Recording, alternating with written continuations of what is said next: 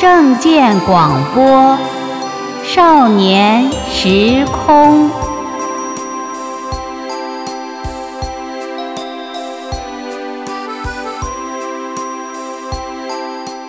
少年朋友好，我是纯子姐姐。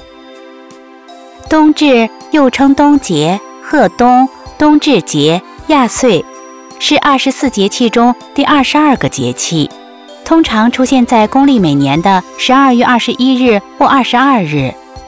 冬至是冬季的第四个节气，它不仅是公历年中最后的一个节气，也是天文意义上冬天的开始。因为冬至这一天，太阳几乎直射南回归线，是北半球一年中白天最短、夜晚最长的一天。自冬至那天之后，阳光直射位置便开始向北移动。正午时，太阳的高度会日渐升高，日影会逐渐缩短，白昼也会逐日增长，标示着太阳往返运动进入新的循环。也就是说啊，冬至是太阳开始往回返的起始点。所以啊，古人把这一天看作是阳气开始回升的大吉之日。而且，冬至早在两千多年前的春秋时代就广为人知。它不但在二十四节气中，有着举足轻重的地位，还兼具了自然与人文两大内涵，既是二十四节气中一个重要的节气，也是中国民间的传统节日。而且啊，从上古以下到各朝各代，在冬至日祭天都是历朝最重要的一件事。古人云：“阳气始生，阴极之至。”因而从冬至那天开始，各地的气候都将进入一个最为寒冷的时期。也就是人们常说的数九时期。数九习俗由来已久，早在我国南北朝时期就有了。数九是什么意思呢？就是从冬至这天起，每九天为一个九，直到数满九九八十一天为止。数九的歌谣唱道：“一九二九不出手，三九四九冰上走，五九六九隔河看柳。”七九河开，八九雁来，九九加一九，耕牛遍地走。这首九九歌，从小孩到老人，从女人到男人，从古到今代代传唱。年复一年，冰雪在传唱中消融，大地也在传唱中回春。到了明朝，又出现了画酒的习俗。就是说啊，人们会在冬至这一天画一幅九九消寒图，图中画一枝梅花树，树上画有九九八十一朵空心梅花。从冬至起，每过一天染红一朵。当九九八十一朵梅花全部染红之时，冬天就过去了，春天也就来到了。这看似简简单单、充满娱乐的九九消寒图，让冬天不再寂寞。使寒冷不再逼人，它以隐喻而又通俗的方式，告诉了我们一个朴实而又深刻的生活哲理：不要对冬天惊慌害怕，不要畏惧严寒的冷酷，用心染好每一朵花，做好每一件事，充实的过好每一天。在最后那朵梅花泛红之际，寒冷的冬天就会消逝，温暖的春天便会悄然而至。古往今来，画酒的习俗就是这样，在严寒中给无望的人们带来春的希望，给绝境的人们带来绿的生机。可能少年朋友你会想，这数九画九为什么都是九九，而不是七九或八九呢？这其中有什么奥秘吗？其实啊，这些问题，如果少年朋友能静下心来想想，纯子姐姐曾在以往的节目中讲过的内容。你或许就会明白其中的奥妙。橙子姐姐曾不止一次告诉过少年朋友，中国的传统文化是神传文化，其中啊不但积淀了丰硕的天人合一的精神内涵，也蕴藏着许多崇敬天地神佛的信仰文化。所以啊，不言而喻，中华民族的传统文化必定一直是以敬畏之心对应着天地。就像唐僧西天取经，必须要历经九九八十一难才能取得真经一样，冥冥之中，世上的一切都蕴含着天机，其实啊，也都有着天意的安排。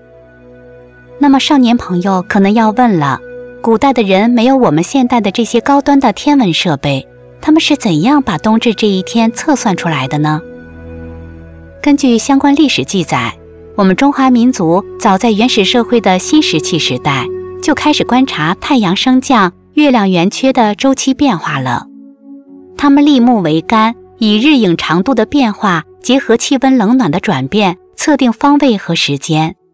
通过对一年中星象、时令、气候、物候等各个方面自然现象的变化规律进行细致的观察、总结与实践，才划分出了二十四节气，并由此认识到了天圆地方的宇宙观念。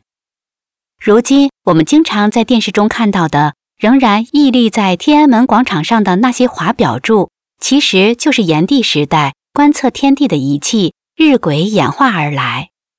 二十四节气是我们中华民族集体智慧独创的结晶，也是世界天文史上的一个重要发现。随着历史的发展，二十四节气成为了农历的一个重要组成部分。它不但是我们中国古代农业文明高度发达的象征，也是我们中华民族世代相传的珍贵文明遗产。直到今天，它仍对农业生产具有着指导作用。所以被当今世界各国誉为中国的第五大发明，而作为曾被称为岁首的冬至，在二十四节气中有着举足轻重的地位。据记载，周代时以冬十一月为正月，由周到秦都是以冬至开始计算二十四节气，以冬至为岁首过新年。也就是说啊，那时冬至节就像我们现在过大年一样，冬至这一天。就是大年初一，所以民间才会有“冬至大于年”的说法。一直到汉武帝采用夏历后，把正月和冬至分开，才有了现在的过大年。汉朝之后，冬至成为冬节，每逢冬至日，朝廷和官府不但要例行放假，民间还要举行祝贺仪式，称为贺冬。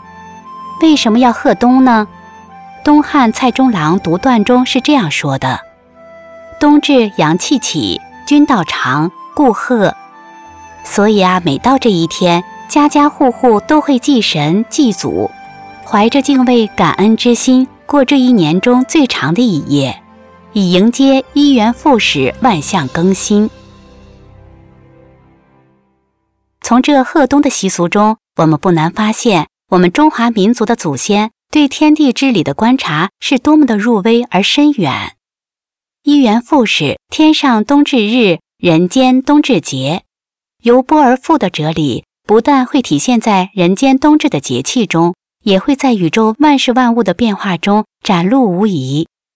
就如我们当今的中国大陆，在经过了中共协党七十多年的暴政统治之后，整个国家社会道德沦丧，人们生存环境恶劣，经济急速下滑，全国各地瘟疫、天灾人祸接连不断。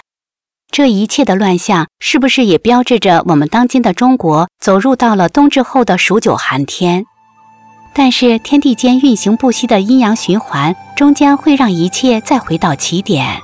冬天会随着人们传唱的数九歌谣，染红的画九梅花，走出冬的雾霾，迎来春的讯息。同样，我们多灾多难的中华民族的儿女们，也会在铭记住“法轮大法好，真善人好”。这九字真言，并自愿退出中共协党的党团队组织，与中共协党划清界限，回归我们中华传统文化，无条件同化宇宙特性真善忍之后，进入到新的纪元。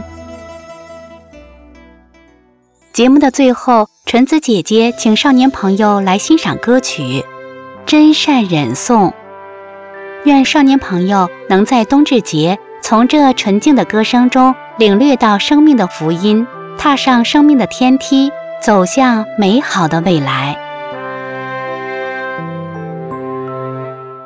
山人。